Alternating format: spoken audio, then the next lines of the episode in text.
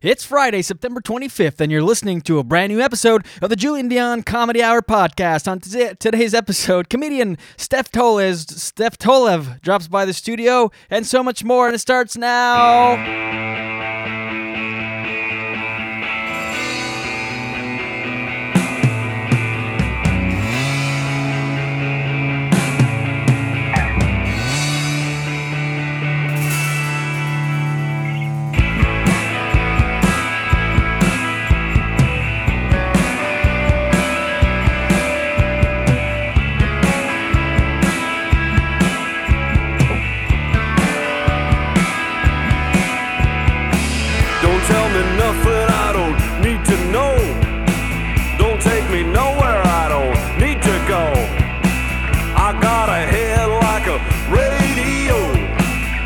Such a beautiful waste of time, a waste of time, a beautiful waste of time, a waste of time. Oh, there it is. Welcome to the Julian Dion Comedy Hour podcast. Steph Tolev. I fucked that up off the top, but I owe it to her to correct myself. Steph Tolev is my guest. Steph Tolev drops by Lemon Press Studios for a great chat. She's a very funny comedian, stand-up, improvise, and sketch. She does it all. Triple threat, everybody. And quadruple threat, she sings. We locked down a great rendition of Are You Mariah or Yoko with Jen Grant. This is one for the books. It's a good one, everybody. How you doing today? You good? It's Friday. Do you have a good week? This is a light episode week. It's the first episode of the week. I'm procrastination. There's a lot on my plate, but I will backdate episodes. I have about 8 interviews scheduled next week, so I will drop it. This past Tuesday's episode will drop next week. I have a lot of exciting stuff coming up. More scamming the scammers and all that shit that you know and that you love. Oh, I should say this, as always, coming at you from Lemon Press Studios in the Distillery District, downtown Toronto. Hi. Also, I'm joined in studio today by lifelong friends. It's not often being in a big city like Toronto. You don't get to see people that you know very often, let alone lifelong friends. I've known these two gentlemen, well, as lifelong would suggest, the entire length of my life, basically. Serge Beliveau and his brother Michel Mike Beliveau are in studio. Say a little something, Mike. Actually, Mike, your mic is off because I had to do this thing to split the thing. Serge, say hi in your mic. Hey, how's it going? And Mike, lean in there. Share it up. How's it going, guys? Yes, there it is. Skidook is in the house. For any New Brunswick listeners, Skidook, Highway 132, Rut st. André is here representing in the 6. Running in the 6. All right. Oh, I should remind you also, please share the podcast if you like it. Share it with your friends, family, coworkers, enemies, frenemies, anybody. I don't care. I'm a whore. Anyone that wants to listen, please listen to the podcast. Email the show, pod@jdcomedyhour.com. Follow on Instagram and Twitter @jdcomedyhour and facebook.com/ Satan's Lids Lords. No, JD Comedy Hour, obviously. I've been thinking lately about my monologues on this, and I've been wanting to make them funnier because this is a comedy podcast, and I've said before, my interviews aren't necessarily funny. They're real, and if humor happens, so be it. But otherwise, it's not necessarily going to be hysterical because I just like to get to know my guests and to just have a real human interaction with them. And because for me, I find there's nothing harder to listen to than two people trying to be funny, right? It's painful, it's forced, it's hard. So I always justify the Comedy Hour podcast name because it's a podcast by a comedian. So I figure, hey, and it's, classified as comedy. And I do these segments, scamming the scammers and so on, that are, humorous, if you will. But I've been feeling the pressure lately on myself that these monologues aren't very funny. I'm telling you what I've been up to and whatever. So I figured I would go through some comedy notebooks. I have like 20 notebooks here filled with ideas and premises, and they're not all filled. I'm not prolific in that sense, writing, like I'm not writing so much. All notebooks, this is what happens for a lot of creative people. You know, you have a creative dry spell or a block, writer's block. And you figure, hey, I'll get a new notebook. That will jog things. That will get things going. Get a new notebook. Go to Chapters Indigo. Spend $20 on a nice moleskin notebook. And you're like, yeah, this is it. I'm doing this. Fill the first, 8 pages, and then the rest are all empty. So I have, 20 notebooks where the first, 8 to 20 pages are filled. With a lot of doodling, a lot of my signature over and over. That's what I'll do when I write. I sit there and just sign my signature. I practice over and over. And then some premises are scattered throughout these notebooks. So I whipped out these notebooks, and I figured, hey, let me go through some premises. Maybe I can talk about that on the monologue and amp up the humor level a little bit, you know? And doing this, I came across my first ever comedy notebook. This is in 2003. I came to a point in my life. I'd always kind of knew I wanted to be a comedian. Then I came into a point in my life where I'm like, fuck it, I got to do this. I got to at least start writing so I can feel good about my life. So I came across my first ever notebook. I'm going to open it and just start reading to you my first ever comedy thoughts, my bits. Okay, so I'm opening here. All right. So it starts off. It says, I wrote stand up, colon. All right. Okay, here. And this might be very embarrassing. I might edit this out. I probably won't, but let's see. All right, stand up. Thank you. I wrote thank you in there. I reminded myself to thank the audience. I wrote literally every possible thing I could think of in the process. Okay, thank you. This guy's looking at me like I'm 9 years old. I even wrote in I wrote in crowd work off the top. Let's do it. Let's spritz for my first ever time on stage. Let's go to the audience right away. And also, I should explain, when I wrote this, I would have been 19 or 20 years old, and I looked very young. I was a late bloomer, if you know me at all. I had a baby face. I looked very, very young. I got ID'd everywhere I went. And I was smaller. Now I'm super rugged, manly, and old-looking. Okay, so here it is. My first ever stand-up notes. Thank you. This guy's looking at me like I'm 9 years old or something. I'm not 9. I'm 12. 12, tired and drunk. No, I'm not drunk. I'm high on crack. Crack rules. Oh, my God. No, I'm not high on crack. Well, that's a joke. It's LSD. I'm kidding. But I am drunk. I did crack yesterday. What are we, Wednesday?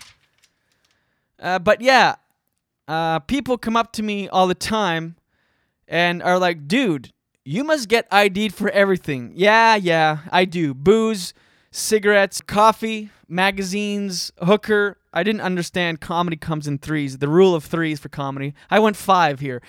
Booze, cigarettes, coffee, magazines, hookers. I asked someone for the time the other day. The moron asked me for a piece of ID.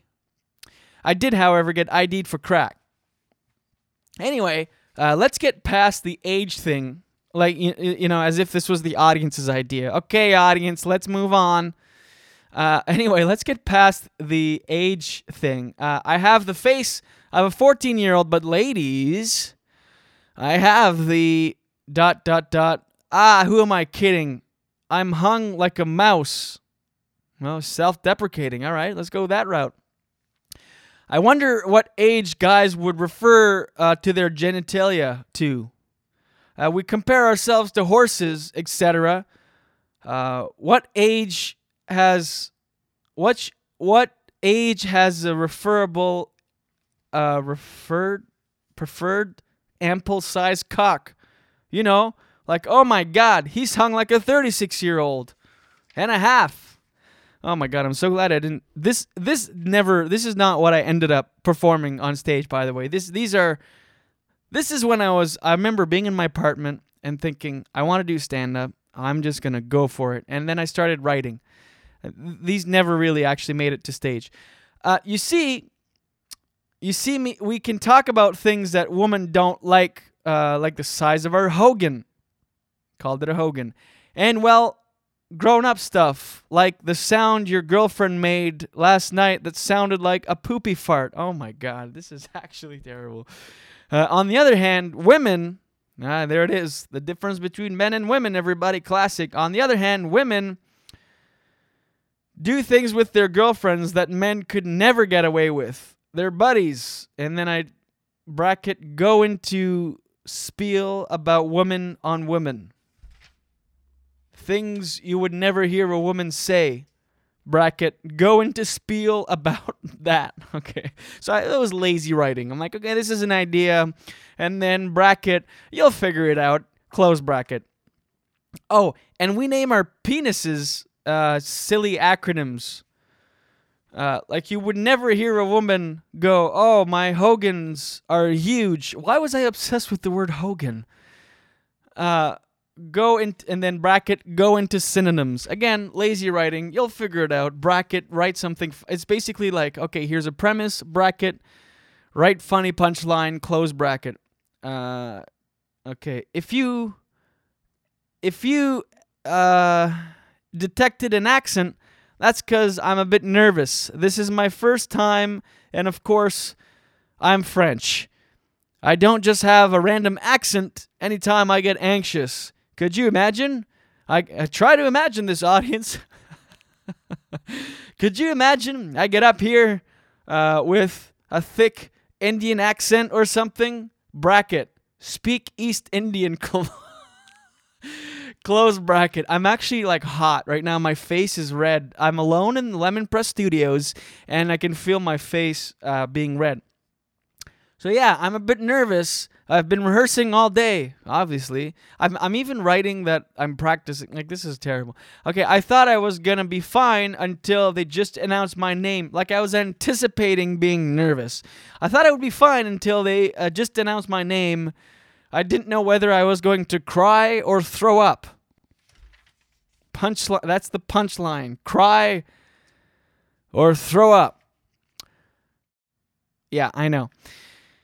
I know. I love how my attempt at being funnier and the monologues is reading you a absolutely terrible idea of what an amateur comic thinks is funny.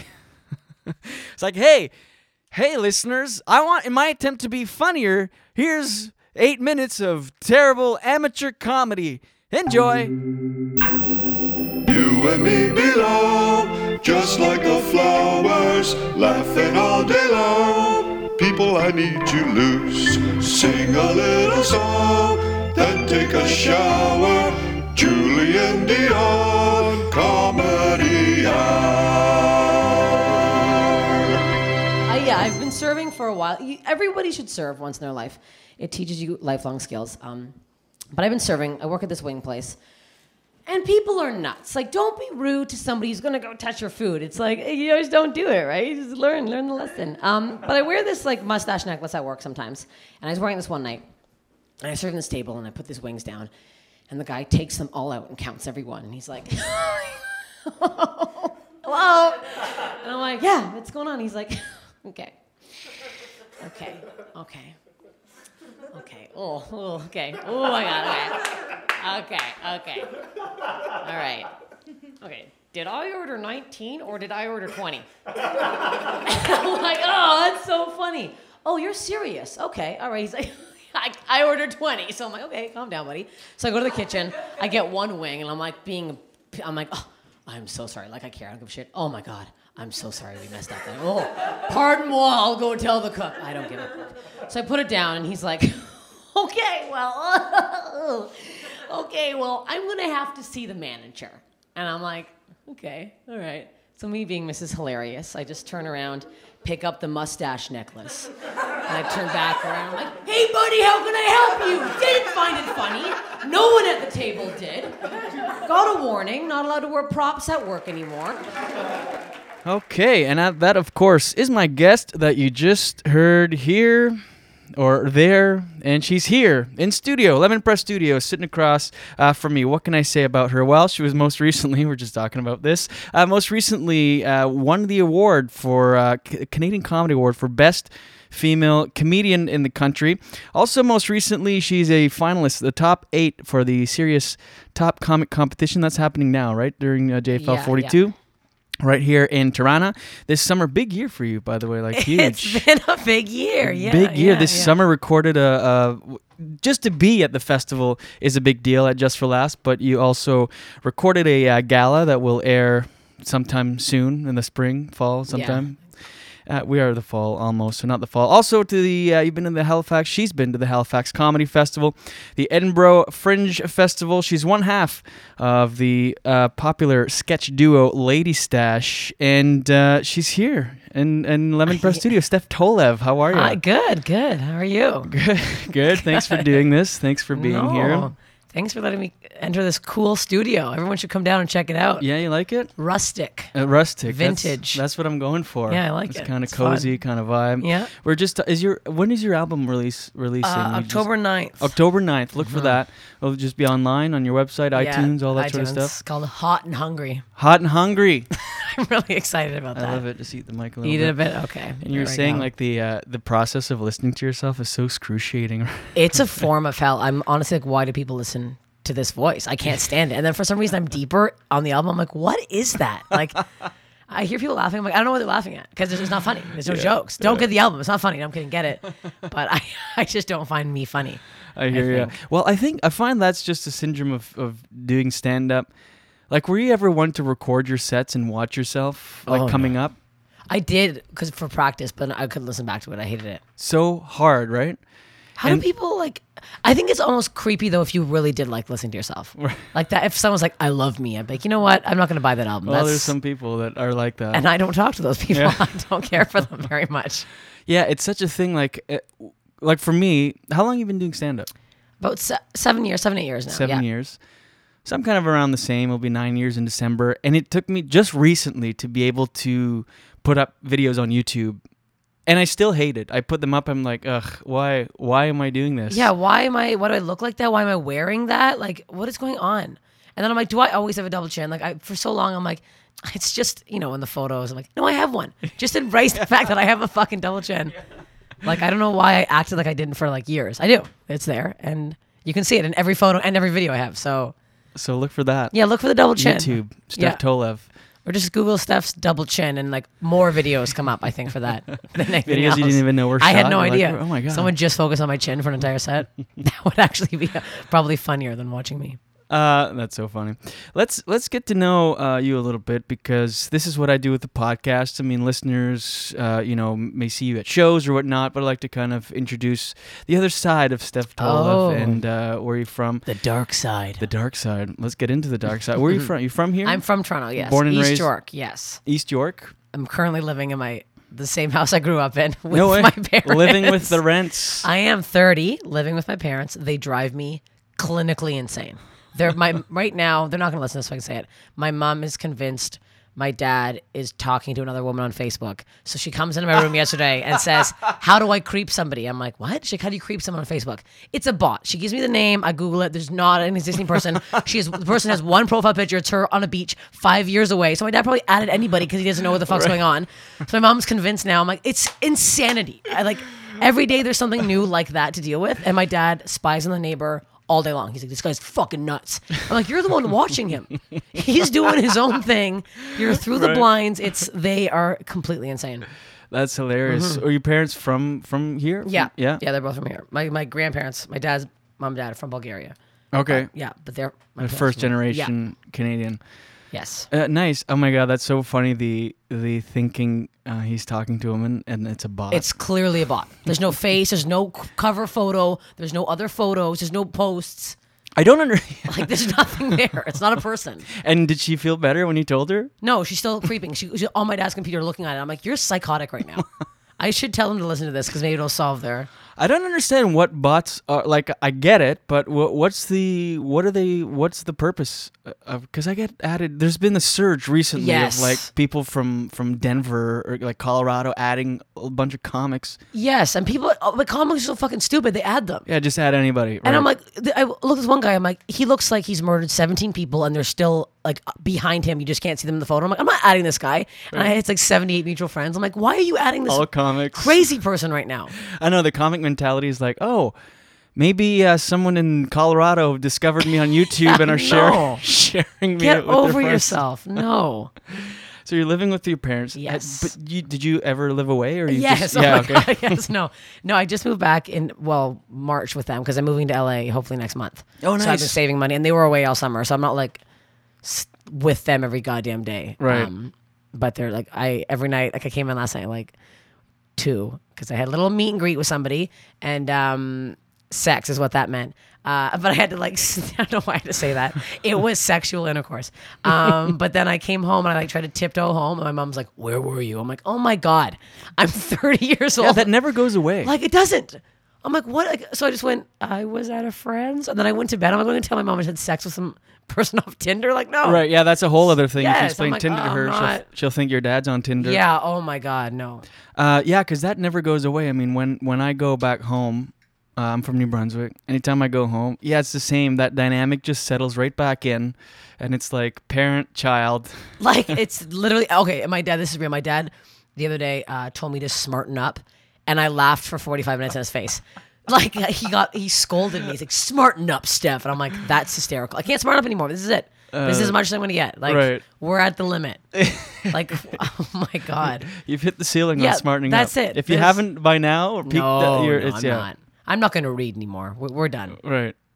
That's so funny. So you're doing the LA thing. Did you do the green card thing? Yes. Yeah, so I'm just submitting it now. I was kind of waiting to see what happened with this XM competition, because that amount is the 15 grand is the exact amount that I need to give to my lawyer. Right, that's a lot of money. Yeah. That you don't have kind of roaming around. I've been saving up for a bit, but all these other fees kind of came up, and I freaked out a bit. It's a lot of money. It's quite a bit of money. It's crazy, and people don't get it. Like, because there's Americans that listen to this show.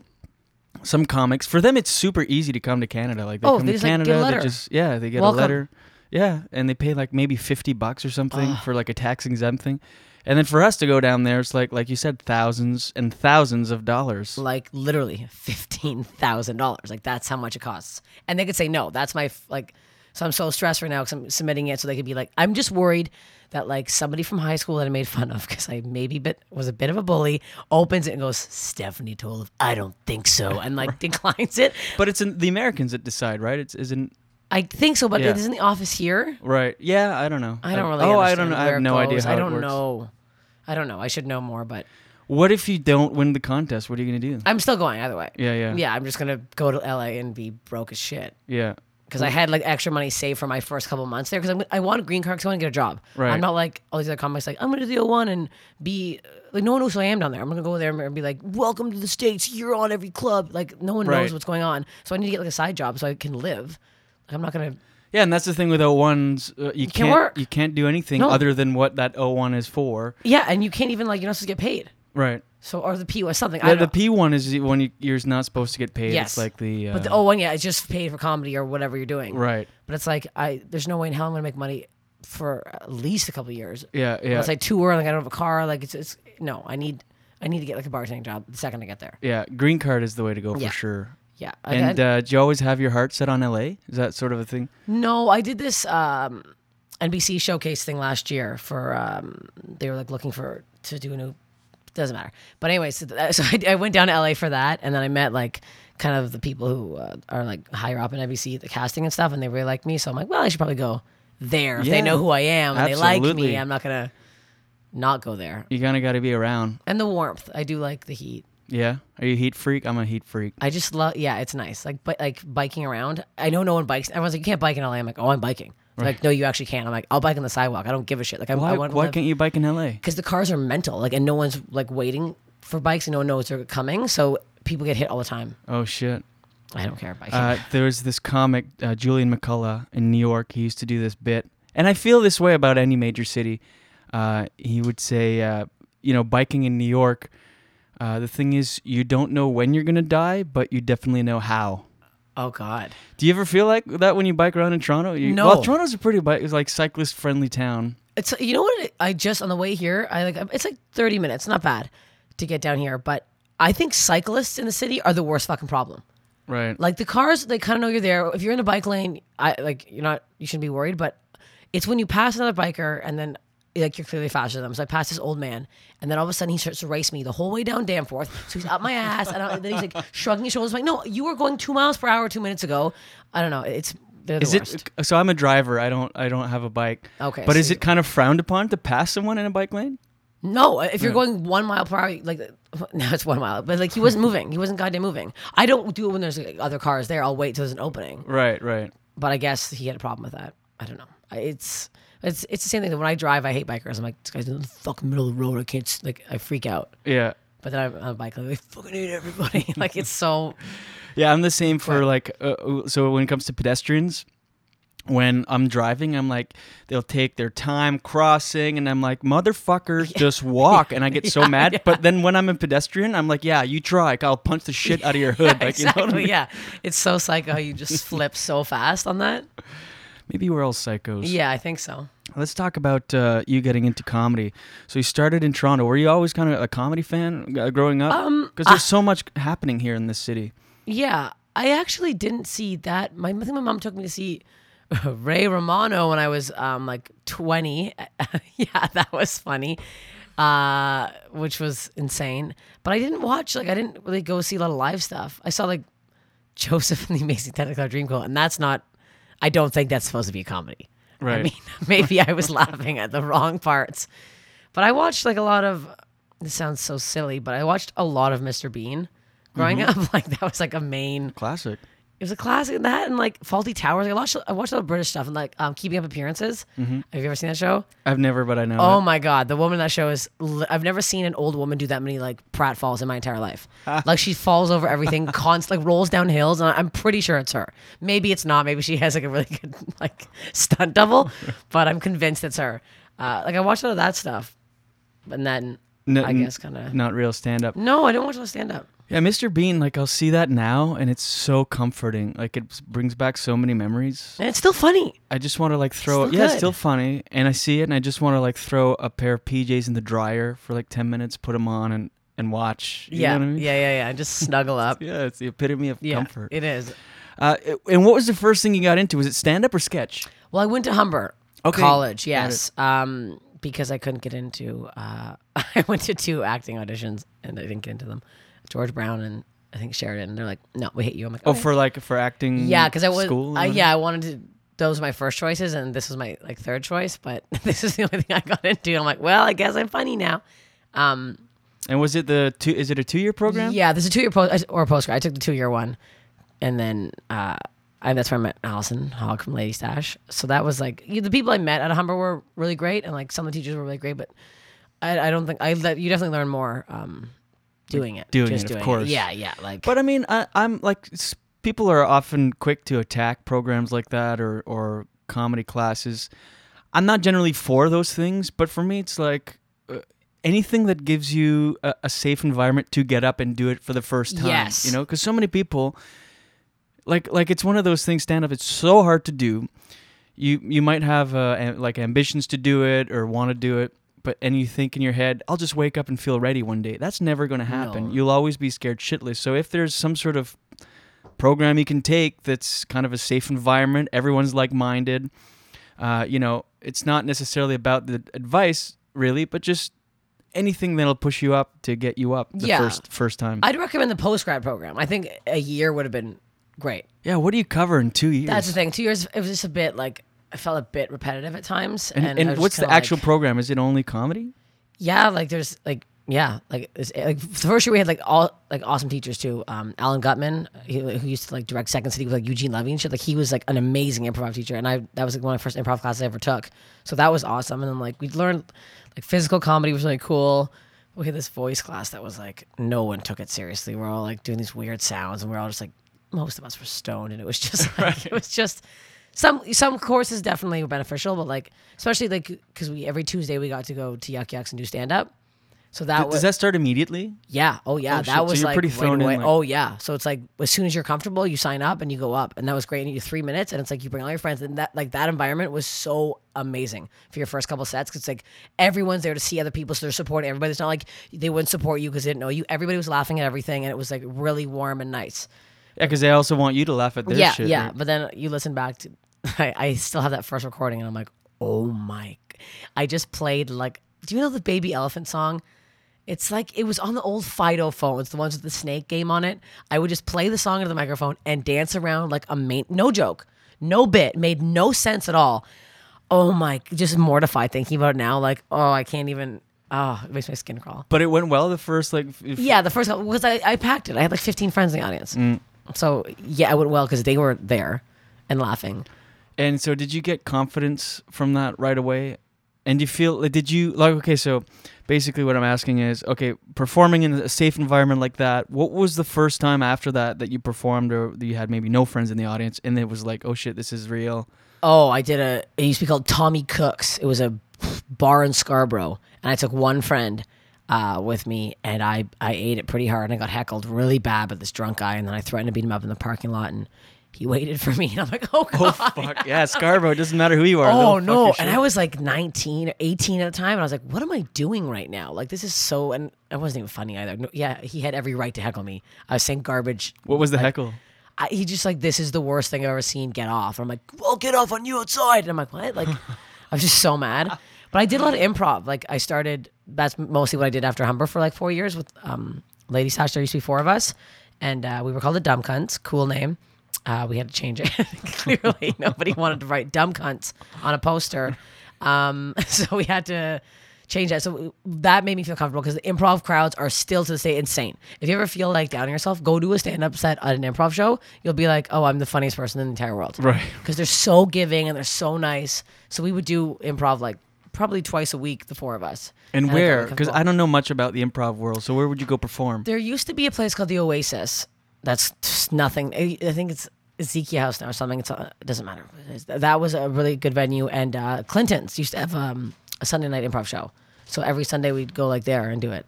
And tell me like what an improv show is like. You know, like is it? Do you do sketches? Do you? No, it's all made up. So the whole thing is just like the four of us. We had the way we'd start is we get a suggestion. The four of us would stand in the front of the stage and we'd each do a little monologue on the suggestion, and then we just go into scenes.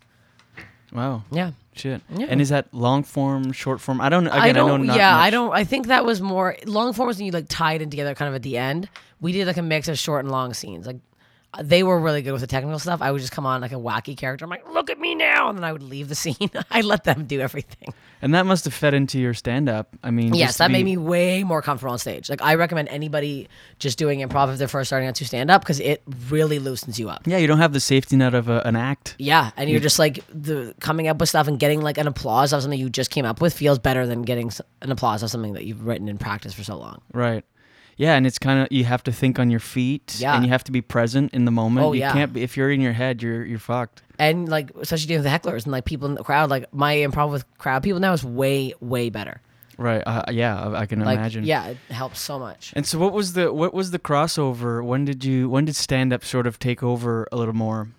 Did you still do it at a bit? I did. Yeah. I'd say I did it like once. Like I've been doing comedy for like 10 years, and I would do stand up like once every couple months, so I didn't really count that as. And then I started running this room. I would at Fox and Fiddle, I would serve and host a show at the same time. So I'd be on stage like 10 wings. You want to refill that Coke? And I'd like point. It was so psycho, but I got paid to do it. So I'm like, oh my god! Like I started getting $50 to do the show. Plus I'd still be getting paid hourly and I'd get tips. So I'm like, this is crazy. So that's I hilarious. Just yeah, it was so crazy. So I started realizing that stand up makes more money because we moved into sketch. So then there's like two of us doing sketch, and then I started doing more stand up because there's not that many sketch shows also too. Like now there's a bit more, but like you can still only like, if Allison and I really wanted to maybe do two a week, maybe three if we really pushed it. But that's like also doing it on stand up shows. There's just way more stand up shows to do, and you make money off of stand up. People like corporates and like fundraisers stuff like that like. It's really sometimes really weird. We did a couple of fundraisers and it was like very odd. Like I was doing stand up with a mic and then we get up and we're like, hey, we have no mic or no tech. We're gonna do some weird things now. People are like, what the heck is going on right now? People are just more used to seeing stand up in that kind of environment. Yeah, and even though sometimes even in those environments, people don't know how to act. No. In a stand-up setting. So I imagine sketch. So when did you get into that more? I'm interested about this because I don't. Yeah. Like improv and sketch are kind of foreign to me. Yes, well, improv and sketch they usually like. Go hand in hand. Yeah, and they usually tie to each other really well because like, you'll do a scene, you'll make up an improv scene, then you're like, "Fuck, that's funny. Like we should write that down." Like when we first started, a few of our scenes, sketches came from that, and some of them that we still do to this day, we were from an improv set that we did years ago, which is awesome. But we you're just like writing on stage, basically. Yeah. Oh yeah. It's fun. It's so fun to do it when it works. But bad improv. Oh. Dear God, it's horrendous to watch. It's so hard to watch. It's way worse than watching a stand-up bomb. It's way worse. Because it's just like, Mark Little said this the other day, I laughed so hard. He's like, sometimes you watch improv and it just looks like adults trying really hard. And that's what it was to me. I was like, because you're watching these, like, some of them are like 45, 50 years old on stage. They're like, oh, like I can't, like, you have family. Do they know you're doing this? Like, oh no, that character's so bad. But we started, one of the members, Lauren Cochran, moved away, and then there's three of us. So we started doing sketch with Sarah, and then she moved into the Sketchersons.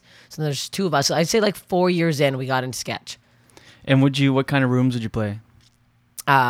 We would do stand-up shows. Like Allison and I would do like anything that is stage, anything at a comedy bar we would jump onto. Like there's a lot of like Vesta Friends is a monthly show there. We used to have a monthly show called Lady Stash Gone Wild where we'd have a host and like three acts, and we'd do like all new stuff and show a new video every month and stuff.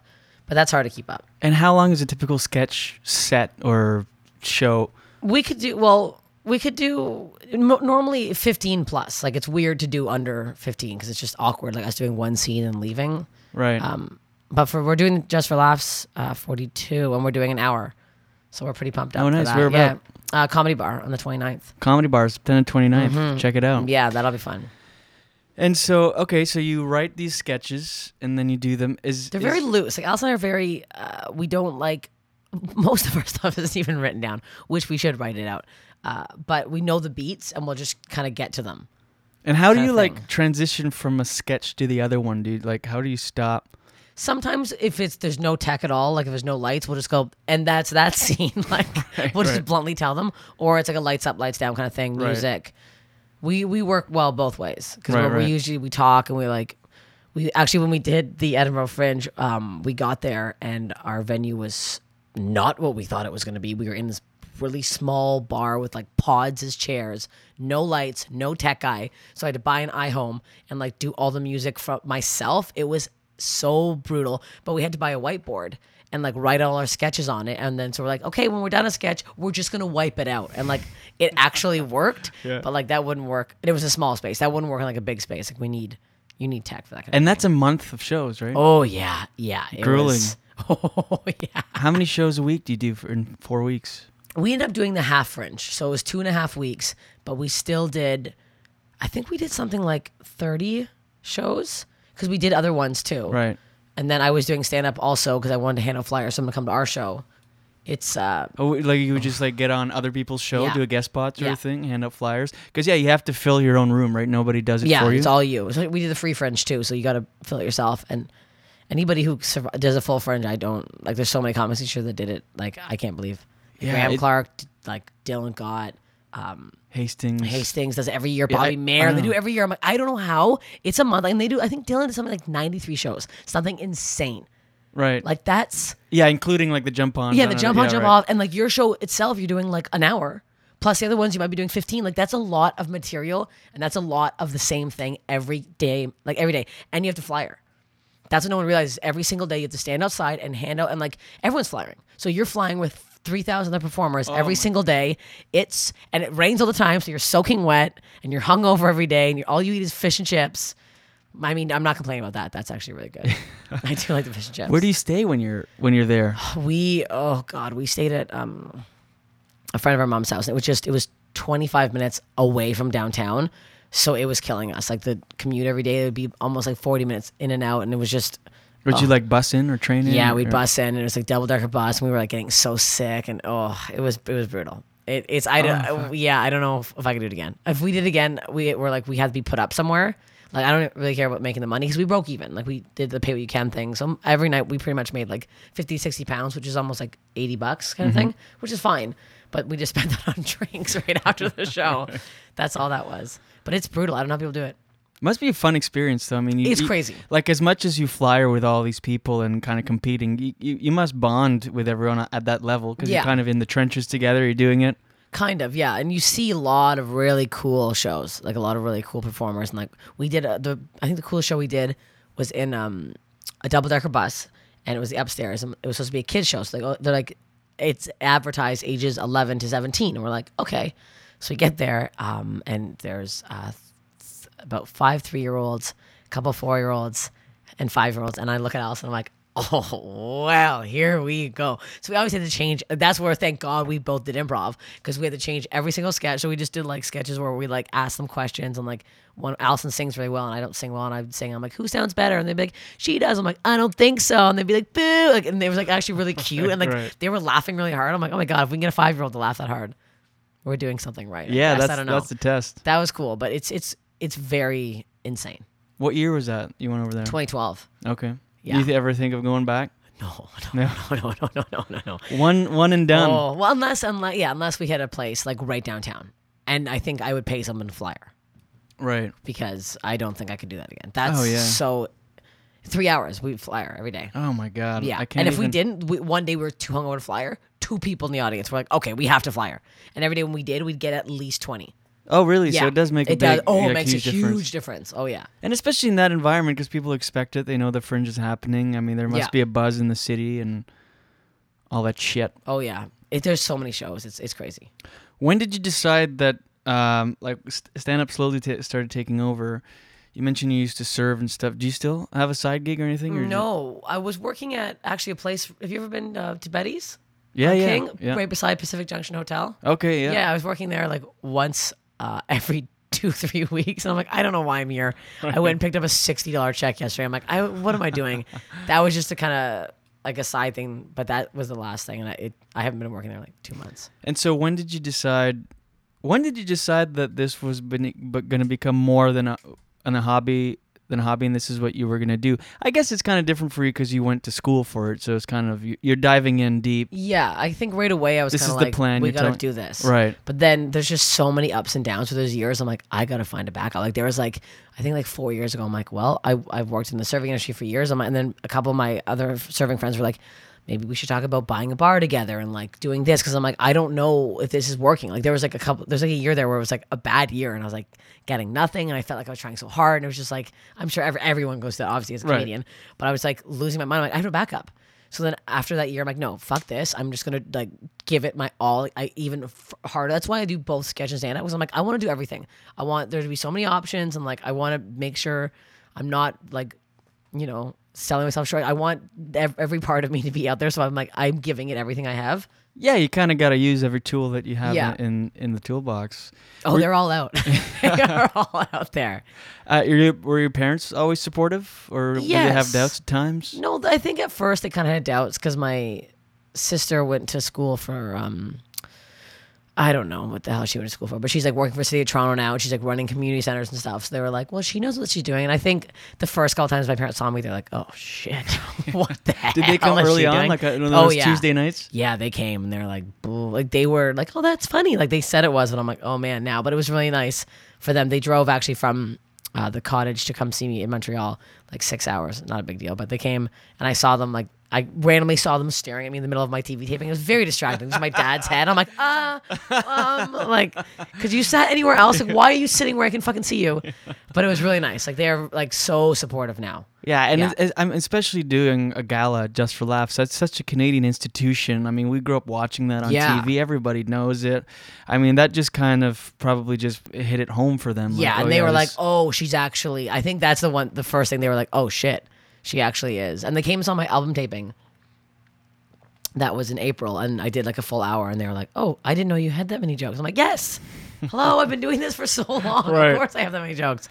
But your parents sound pretty funny, how you were describing them. Do you get a lot of humor from them? Yeah, I have a few jokes about them. Yeah, yeah. And do you ever feel subconscious if they are watching you? Do you ever have to feel like you censor yourself? Yes. Like that? Yeah. Well, there's a couple of jokes about me having sex with people in their house, and I don't think they want to hear those bits because I'm so honest on stage. And I'm like, so in Paris, I was fucking a guy. I'm like, oh fuck, why am I? I don't need to say that part of it and like some of it, but like I did all my really gross stuff in front of them for the album taping. They're pretty gross too. I don't know why. I'm like scared they're gonna be weirded out by it, but no. Are they religious at all? No. God, no. They're pretty... That probably helps. Yeah, they swear more than I do. Right. So they're pretty rough around the edges, I guess. I like it. Yeah. And when you did your... when you did your album special, you must have like really had to do pretty much everything. Almost. Oh, yeah. And they brought like the second night, they brought like 30 of their friends. Like 3 cars came in from Whitby. I'm like, holy that's shit. Hilarious. Yeah, it was really fun. It was really nice. Like you said, on stage, you're very honest and open. There's not much you hide. Where have you ever been with, because I asked all my guests this, because we're comics, we're in the business. Sometimes we get paid by alcohol. Where have you ever, what's your relationship with like alcohol and drugs? Did that ever come into play? Is that something that's ever helped or hindered you perform, like get rid of anxiety or? That's weird you ask it now. I'm actually on like a fucking 2-week stupid idiot soup cleanse diet. So it's no alcohol for 2 weeks.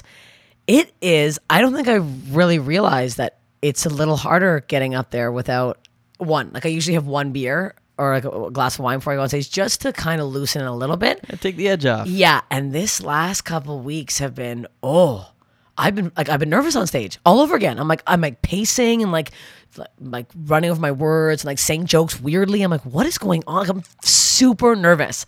So I'm like, it's definitely, I definitely like having something. Yeah. I don't normally smoke weed before shows. Because I get too silly. Like the vapor rooms, I'm fine when I'm in there because I like it's that all environment part of it. Lets you kind of get loopy, whatever. But I don't know. I need a drink. Yeah, I need at least one beer is kind of my nice like. Just something small. Even if it like doesn't really do anything, it just I think mentally it just might relax me a bit. 100%. I get it. Yeah. Do you think maybe like doing it sober you'll get used to that? No, I don't want to get used to this. No, I think I'll have to because I feel like the summer was very like being in Montreal and then being like I was touring pretty much all summer long and I just when you're away you're just drinking. Good Lord. I know. My body was like a bag of cellulite when I came home. I'm like, what is this? I'm like, I need to fix this. This can't be here right now. It's such a trap, like being on the road, because I mean I can see you run into these old road dogs that have been doing it forever and they're drunks and you kind of get it because when you start going on the road you're like, oh my God, vacation party, let's do this. Also, it's also hard to be on the road because a lot of people will be like, oh my God, you went to Vancouver, so much fun. I'm like, yeah, but I don't even enjoy Vancouver when I'm there because I'm thinking of all the shows I have to do at night. Yeah, so that's exactly what I just said. Yeah. So you have drinks to help subside that anxiety. Drinks in the day. You drink until the night. And then after your set, you're like, oh man, that was great. I love doing this. Let's celebrate. Yeah. Then you drink and drink your face off. Wake up the next day. You're like, well, I'm on vacation. I have the show to do tonight. I'm feeling anxious. I'll just drink. That's every single day. That's exactly how it is. Every day. And I think the more you're on the road, you just have to figure out a way to curb that. And then... Yeah, it's hard. Because like the one day I'm like, okay, I'm not going to drink. And then Morgan O'Shea from Montreal was in Vancouver and he's like, oh, the one day I'm here, you're not drinking? I'm like, well, I guess I'm drinking now, of course. Like, that's all someone needs to say, yeah. One person being, well, and then like, I think there's 2 nights. I was in Vancouver 2.5 weeks. I didn't drink 2 nights. That's it. And I'm like, that's sick. All the money I made has gone towards fucking drinks. And then, so now this last week, I've been doing shows. And like, of course, every show is, hey, we got a case of beer, help yourself. Oh, sorry, I can't do it. Like every fucking show I've been to has been like, here's beer, here's this. Went to a party, someone comes out with a tray of shots. When do you ever go to a party and there's a tray of shots? I don't think I've ever seen that in my entire life. The 1 week I'm like, I can't. And then I had this stupid water bottle with me. Everyone's like, what's in that? Water? I'm like, why are you judging me for drinking water? Yes, it's water. People get so mad when you're not drinking. Mad. Yeah. I think I do that to people too, though, because I feel like they want you to feel like, oh, you're better than me. You don't need a drink. I'm like, no, I really want one. You don't understand. Yeah, yeah. I took 15 months off of everything. Oh my God. I'm back now, but I know, 15 months.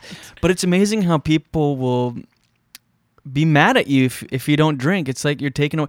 And as much as I was trying to not change anything, I'd still try to go out. I'd still try, you know, I'd close down bars with my friends and just be there because I really didn't want them to notice a difference. Like be like, oh yeah, you're not drinking anymore. You're in bed by 10. Yeah, loser. I didn't want to be that guy. But even like with consciously putting in the effort to not change anything, they would be different around me. Yeah. Like I had this one friend that was visiting Toronto and we're out and I'm having a good time. Like I'm just not drinking. He's having some drinks. And he kept apologizing the whole night. He's like, oh, so sorry, man. I'm fucked up. I'm like, shut the fuck up. Like, get wasted. Like, I'm all for it. I'm just myself taking a break from it, you know? Why? Everyone makes a big deal. It's very strange. That I feel like, does that happen in every, like, form of work? Or is it just comedians that do it to each other? No, it happens. Because, it just happens. Because people just want, like, I don't know. It's like a community. It's like a social thing, and they feel like you're not. Yeah, because I've been doing that. I was at Comedy Bar last Tuesday till 2 a.m. I was like, "Are you fucking sober?" I'm like, "Yes." Lay off. Like I'm still joking around with everybody. I'm still hanging out. Yeah, and they say peer pressure is a thing your formative years. I think it gets worse. It's way worse with now. Age. Yeah, way worse. Because people see it as like an insult almost if you're not. Yeah. Oh my god. And now it's my best friend's birthday today, and she's like, "Well, we're going out for drinks. I don't know what you're gonna do." I'm like, I'm going to come out. I'm going to come with you guys and just have some water, like or a tea or something. I don't know why it's that big a deal. Have you ever been on stage fucked up? Oh, yeah. Yeah? Yeah, Any performances come to mind? Oh, my God. There's definitely been stand-up ones where I got... Oh, yes. Yes, there was. I feel bad. J.J. Lieberman's... what's the one? The Dirty North show. Oh, I went on a...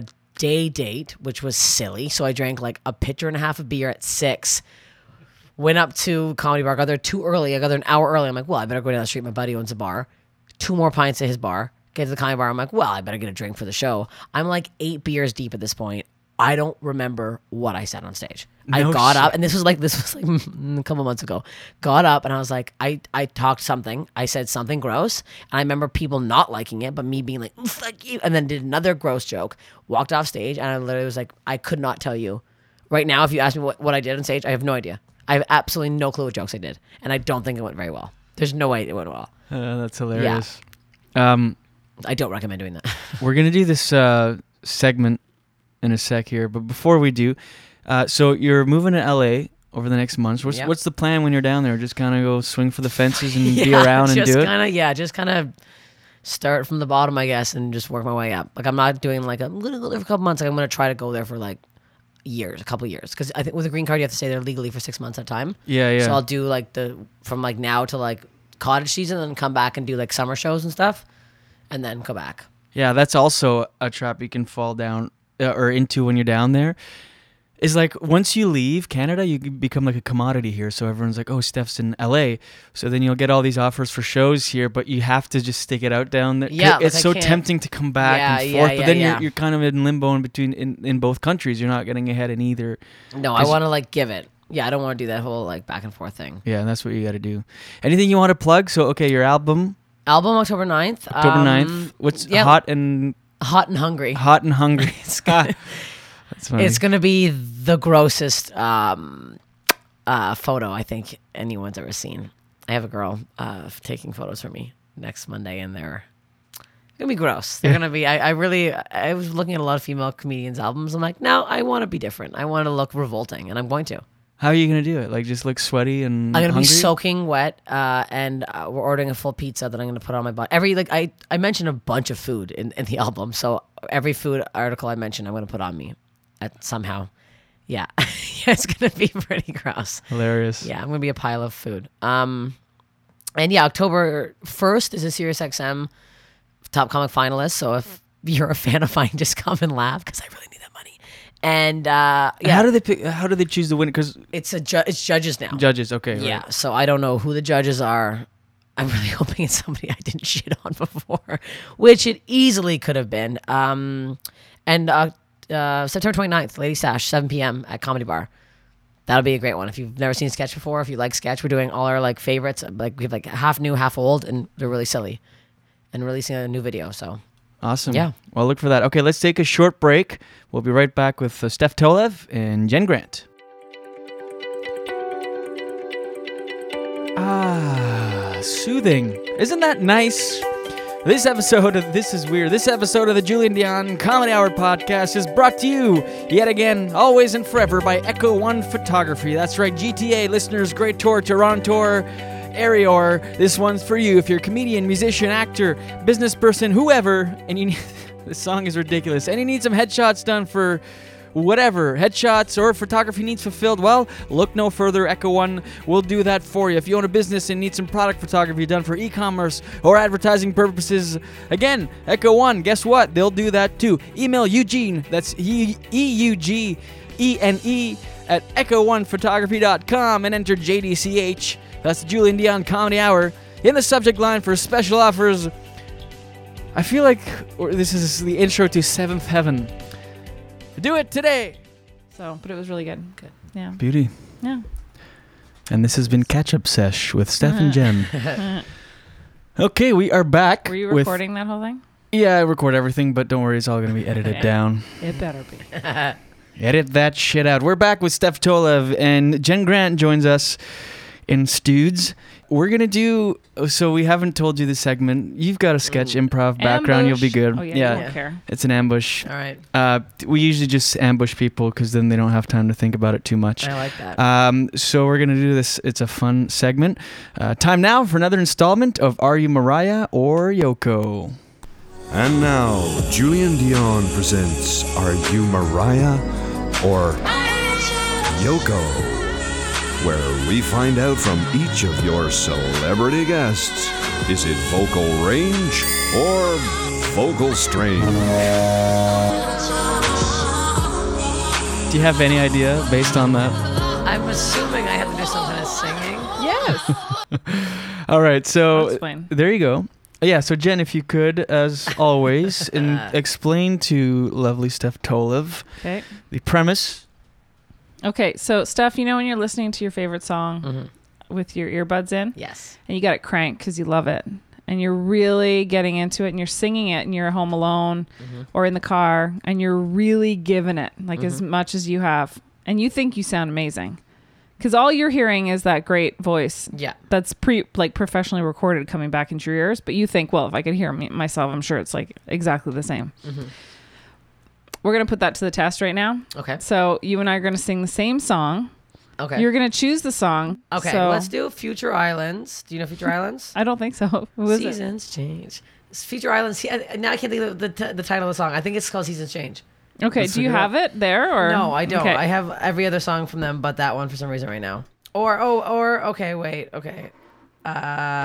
I think Future Islands would be a good one. Okay, I think so. Yeah. That's not it though. Yes, that's it. That's the one. Oh. Okay. Yeah. Oh, what? I've never heard of any of this. Really? I'm so out of the loop. Yeah. Oh my God, this guy's like crazy when he performs live. He was on I think Conan. He did some insane performance. Really? Yeah. Okay. Yeah. Good. Well, I'm glad you're introducing me to it. Like one of the last Lettermans too. Yeah, Letterman. Yeah, that was it. Sorry, it was Letterman. Yeah, and he's slamming the ground. Yeah, he's amazing. He's a crazy performer. I can't even heard of him. Yeah, that's good. I was gonna that or Hot Chip, but Hot Chip's like. More like instrumental. Okay. I should have told you I hate singing. I don't know if I mentioned that. Oh my God, this is great then. Yeah, this is really on my comfort level. So let me. What's the name of the song? Here, I think this is it. Here, yeah, see. I think it has. Let's play it and see if it's. So we plug it right into the thing? Yeah, we're going to plug it right into the thing. So you can only hear the music. So you don't even have to, you won't even hear your voice. God. Okay. Just give it. We're going to have fun. Right. Trust me, everybody's done it and everybody's been silly and it's great. It's great. I'm glad I picked a lower song. Okay, Steph chose Seasons by Future Islands. I love your voice. And here we go. Also, you get to choose who goes first. Oh, yeah. You can either go first. You can let Jen Grant go first. Oh, I can go first because she's never even heard the song. All right. Okay, now tell me if this is loud enough. Okay, ready? Yeah. It should be cranked all the way. Yeah, it's pretty loud. Is it not loud enough though? Crank it. All right, here we go. Steph Tolev, Seasons by Future Islands. Here we go. Okay. Are you Mariah or Yoko? Seasons change, and I try hard just to soften you.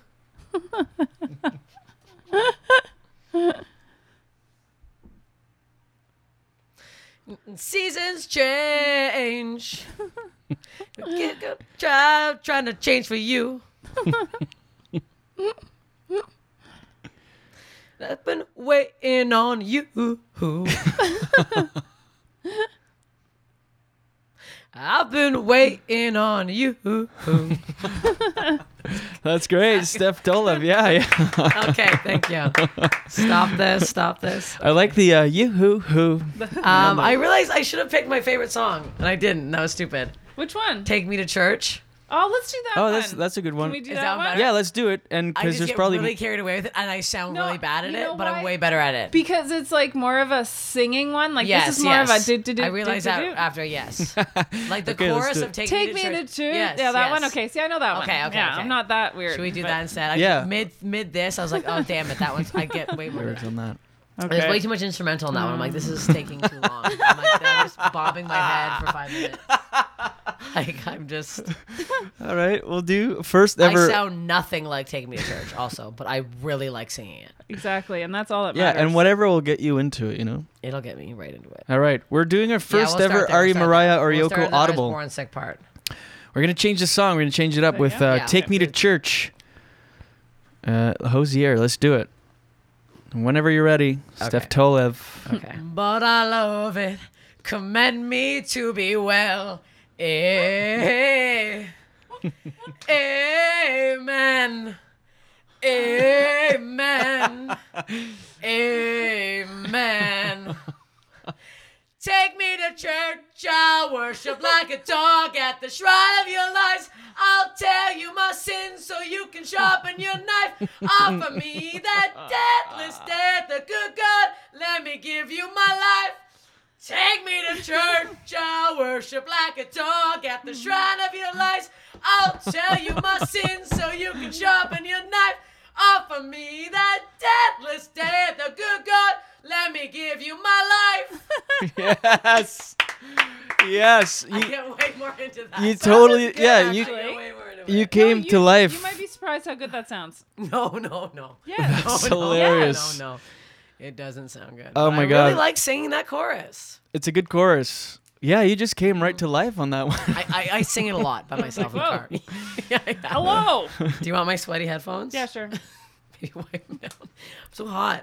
Okay, Jen Grant, rebuttal. Your turn. Hozier, take me to church when ready. Born sick, but I love it. Command me to be well. Amen. Amen. Amen. Oh my God, I'm trying to... Me to church, I'll worship like a dog at the shrine of your lies. I'll tell you my sins and you can sharpen your knife. Offer me that deathless death. Good God, let me give you my life. Take me to church, I'll worship like a dog at the shrine of your lies. Tell you my sins and you can sharpen your knife. Offer me that deathless death. Good God. Let me give you my life. Oh my God, that's hard. I'm like, oh my God. I thought you've heard it before. Yeah, I have. Oh my God. Doesn't sound like that was you. Oh my God. Great job. That was hilarious. Should I take this out? Yeah, take this out. I'll do that. Okay. Oh my God, that was great.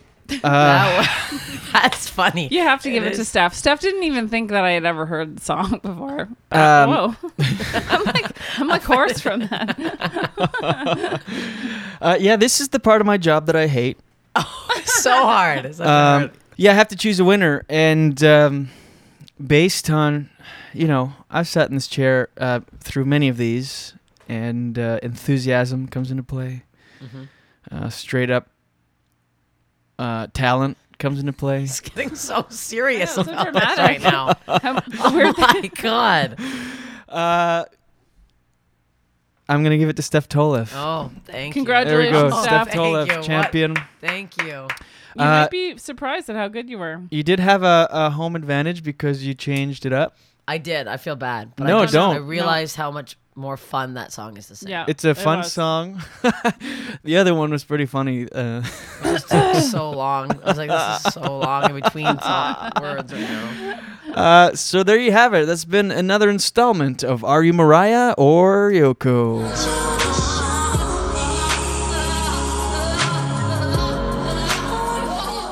everything. Well, Steph Tolev, cannot thank you enough for coming in studio and telling us, no, by all means, telling us a bit about you and your story. Thank you. Great interview. Thanks for having me. Thanks for doing the Are You Mariah or Yoko? Oh, God. I got sweaty. I got sweatier than normal singing that. I get really worked up when I sing. That's hilarious. What's your Twitter?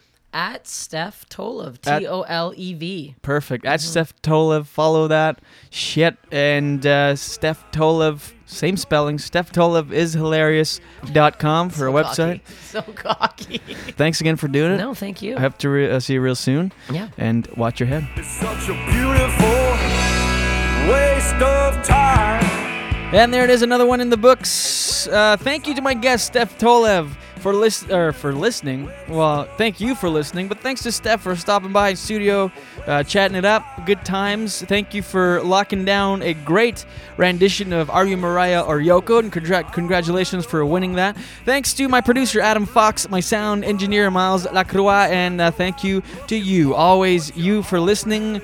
You, thanks to my buddy Serge. Say what's up. Again, say goodbye. What's up, thank you, goodbye.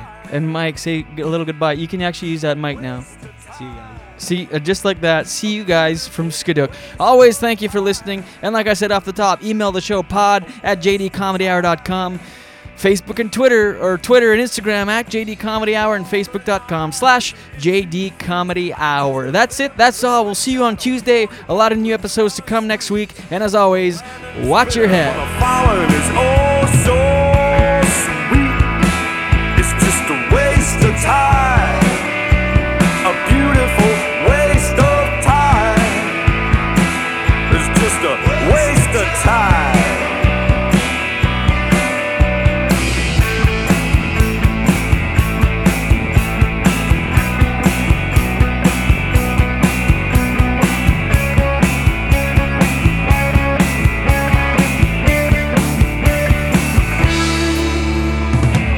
The whole world wants a piece of my head, but they all get a piece of my mind instead. I roll over and go back to bed. It's such a beautiful waste of time. It's just a waste of time. A beautiful waste of time. It's just a waste of time. Warring eyes and itchy feet, I'm just a thin nervous shadow walking backwards down a street. The landing's bitter, but the falling is oh so sweet. It's just a waste of time. A beautiful waste of time. Oh, it's just a waste of time. A beautiful waste of time. Just a waste of time. A beautiful waste of time. It's just a waste of time.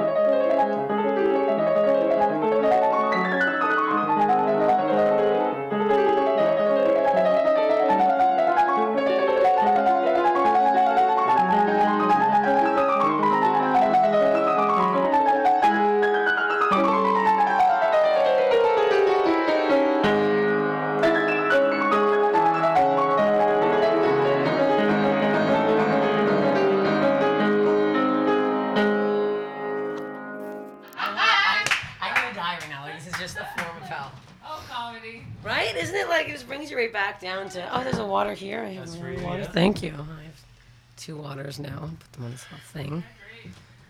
I'm sorry, I'm so sweaty right now. And you can adjust the mic in every possible way. Oh my God, this is such a cool little space. So get comfortable.